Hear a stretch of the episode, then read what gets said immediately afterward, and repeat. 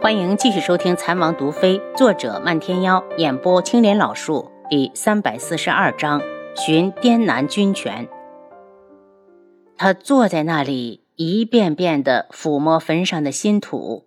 当新的一天的太阳升起来时，他从怀里掏出样东西，在坟前埋好，才恋恋不舍地离开。等他刚走，漫天妖就从暗处出来，几下从土里扒出一个玉佩，冷笑一声，原来那个玉佩，忽然他手一扬就扔了出去。我当是什么好东西，这个破东西，丫头才不稀罕要。漫天妖，谁让你随便扔阿楚的东西？花西莫扬了扬刚接住的玉佩，有些不满。漫天妖嗤笑，他的破东西，丫头不要。到底要不要，让青瑶自己做决定吧。花西莫将玉佩塞给他，你也出来一天一宿了，赶紧回去。漫天妖哼了哼，做决定就做决定，丫头才不会要。花西莫目送他离开，回到山前又听说妍儿哭晕了，他心里一叹，等再过几天就把妍儿送去独门。一离开古武门，漫天妖就把玉佩拿在了手上，掂量了几下，轩辕志的破东西，丫头才不要，干脆扔了一了百了。当他举起手要扔的时候，又泄气般的收回动作，万一以后丫头想起来和他要怎么办？要不自己再弄个假的，只要和这个一模一样，就能骗过丫头。他就这样想了一路，一直回到独门也没有做下决定。说到底，他就是不想伤害到丫头，任何不经丫头同意的事，他都不忍心去做。见他回来，楚清瑶平静地看着他，漫天妖，你回来了？嗯，对了，我昨天看到了那个青蚁了，你是没看到那丫头哭的，可是真伤心。还有那个花千颜，没想到哭人的本事这么厉害。漫天妖喋喋不休。楚清瑶安静地听着，直到他不说了，又闭上了眼睛。漫天妖在床前走来走去，最后实在忍不住，丫头，你就不问问轩辕志后来怎么样了吗？不关心。楚清瑶的声音没有起伏。漫天妖愣了愣，知道他不想再提轩辕志，捏了捏手中的玉佩，你好好休息，我出去看看弟子们有没有偷懒。嗯，你去吧。漫天妖手里捏着玉佩，纠结难安，想扔又怕丫头将来知道会恼，不扔又不甘心，丫头明明都离开智王府了，为什么还要留着她的东西？最后他干脆一狠心，找了个树洞，把玉佩胡乱地塞进去，嘴里念念有词，丫头，我可没扔，不是我干的。轩辕志回到京城后，听说三皇子去城外收编滇南两万大军时，和对方起了冲突，还被人砍了一刀，皇上大怒，下令要直接斩了韩修远。最后韩修远无法，只好用手上的十万军权换了自己的一条老命，灰溜溜的出京回滇南去了。韩修远被下了军权，二皇子轩辕火想死的心都有了。原本他最大的倚仗就是外公那边，没有想到形势急转，他立刻就被踢出了局。他如今再想夺权已是不能，真是憋气又窝火，回府后就大病了一场。太后娘娘今日吸了长乐粉之后，神清气爽地来见皇上。母后，你怎么瘦了这么多？一见面就把轩辕笑吓了一跳，才多久没见，母后就瘦得颧骨凸起，面上都变了模样。太后自我感觉非常良好，不悦的道，皇帝，母后没感觉瘦啊，相反还觉得身轻如燕，走起路来轻飘飘的，就像练了轻功一样。轩辕笑狐疑地看着他，母后，让神医给你看看吧。太后连连摆手，用不着，我现在好着呢，你不用担心。哀家此次过来是已经为几位皇子选好了妃子人选，想请皇上帮着参谋参谋，有无不妥。太后将拟好的名单递过去，轩辕笑看后皱着眉道，太子妃的人选朕已经有了中意之人。太后忙问，皇帝是说这兵部尚书的女儿配不上太子？配不上。轩辕笑的声音有些强硬。母后，太子日后必为一国之君，君妻当娶贤。朕听闻已故大将军周令远的孙女周墨儿聪慧淑贤，实在为太子妃的不二人选。太后一脸惊讶，据她所知，这个周墨儿早年父母双亡，一直被抚养在周将军身前。周将军故去后，如今的周家只剩下这么一个丫头在支撑着门面。太子娶这样的女人，实无助力呀。见他要说话，轩辕笑道：母后，其他人选朕都很中意，至于这个周墨儿，非嫁太子不可。太子娶她，也在告诉世人，朕没有忘记周将军，会给他的后人最好的礼遇。见皇上主意已定，太后也不好再说什么。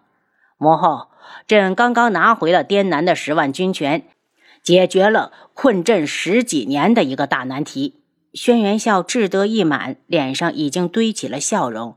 太后也跟着一喜。那皇上准备谁去滇南领兵，动作可一定要快。母后放心，朕自有打算。轩辕笑不想多说。太后见他对其他人选并没有异议，也就满意的回了长乐宫。第二日一早，由传旨太监将赐婚的旨意往几位皇子和大臣府上一送，这婚事就定了。为二皇子定的是工部尚书亲孙女修塞娥，为三皇子，也就是当今的太子，定的是已故大将军周令远的孙女周墨儿。五皇子定的是王太史的外孙女张梅儿。七皇子定下了御史大夫陈冲的亲孙女陈茵茵。赐婚的圣旨送达后，除了五皇子轩辕安外，其他三人都痛快地接旨谢恩。他匆忙地进宫求见父皇，儿臣恳请父皇收回成命。轩辕笑看着他，你不愿意娶王太史的外孙女？儿臣不愿。轩辕安直视着父皇，给朕个信服的理由。轩辕笑还以为他是嫌王家权势太小。轩辕安立刻道：父皇，儿臣一直想去云游四方，并不想娶妻生子。如果父亲同意，儿臣愿意以安王的封号换一生自由。轩辕笑盯着他，他有些看不懂这个儿子。他在说什么？他看不上眼前的滔天权势，这怎么可能？他冷声：轩辕安，你此话可当真？千真万确，儿臣不敢欺瞒父皇。轩辕安殷切地看着自己的父皇，从他的眼中看出了意外和满意。也许这才是他真正希望的吧。他继续道：儿臣求父皇成全，儿臣以后如无皇命，绝不再踏入京城。轩辕笑故意地抹了把眼睛：安儿，你是朕的亲骨肉，怎么能说出如此绝情的话？除了君臣身份，我们更是父子，你这是要弃父皇于不顾啊。轩辕安只好道：以后若是父皇有命，就是面前是横着刀山火海，儿臣也会回来。轩辕笑为难了老半天，才惺惺作态的道：罢了，朕见不得你难过，从即刻起收回你安王的封号，放你自由，你出宫去吧。儿臣多谢父皇。轩辕安一个头磕到地上，比任何时候都真心实意。他出宫后直奔智王府去找凌微雪，激动地把这个消息告诉他：微雪，明天我们就能出城去独门了。凌微雪笑道：你处理完京里的事情了？嗯，完了，父皇准我出京了。他笑得开怀，终于摆脱了他去他的王爷封号，他本来就不想要，与其留在京里让人疑神疑鬼，哪有离开的好？他想了想：你先收拾东西，明天太久，不如一会儿我们就动身。毕竟在智王府住了多日，凌微雪让轩辕安先带他去和轩辕志辞行，路上遇到了七杀，他道：凌姑娘，王爷病了，不方便见客，我会把姑娘的心意带到。那好，咱们就此别过，若他日我有机会再来，定当面向王爷道谢。凌微雪说完便匆匆离去。今日早朝，轩辕笑坐在龙椅上俯视着下方。众位爱卿，滇南韩修远已经交出了十万军权，大家说朕该派谁前往滇南接掌大权为好？众位大臣一愣，这是什么时候的事儿？左相楚义群立刻出列，皇上此言可当真？轩辕笑心情好，也不在意他的用词，自然是真。不如左相大人有什么好人选推荐？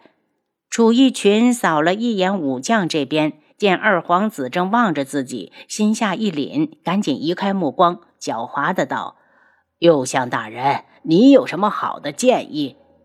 林延安不满的道：左相大人什么时候学的这么滑不溜秋的了？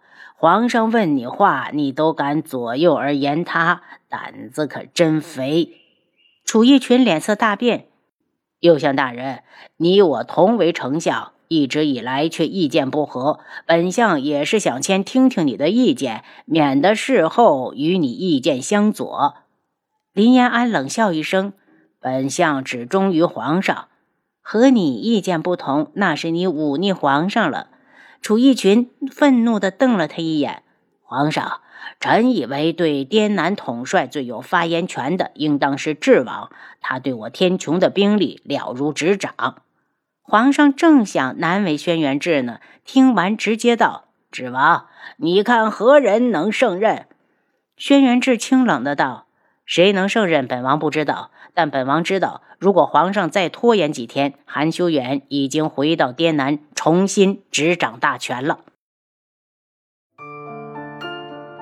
您刚才收听的是《蚕王毒妃》，作者漫天妖，演播青莲老树。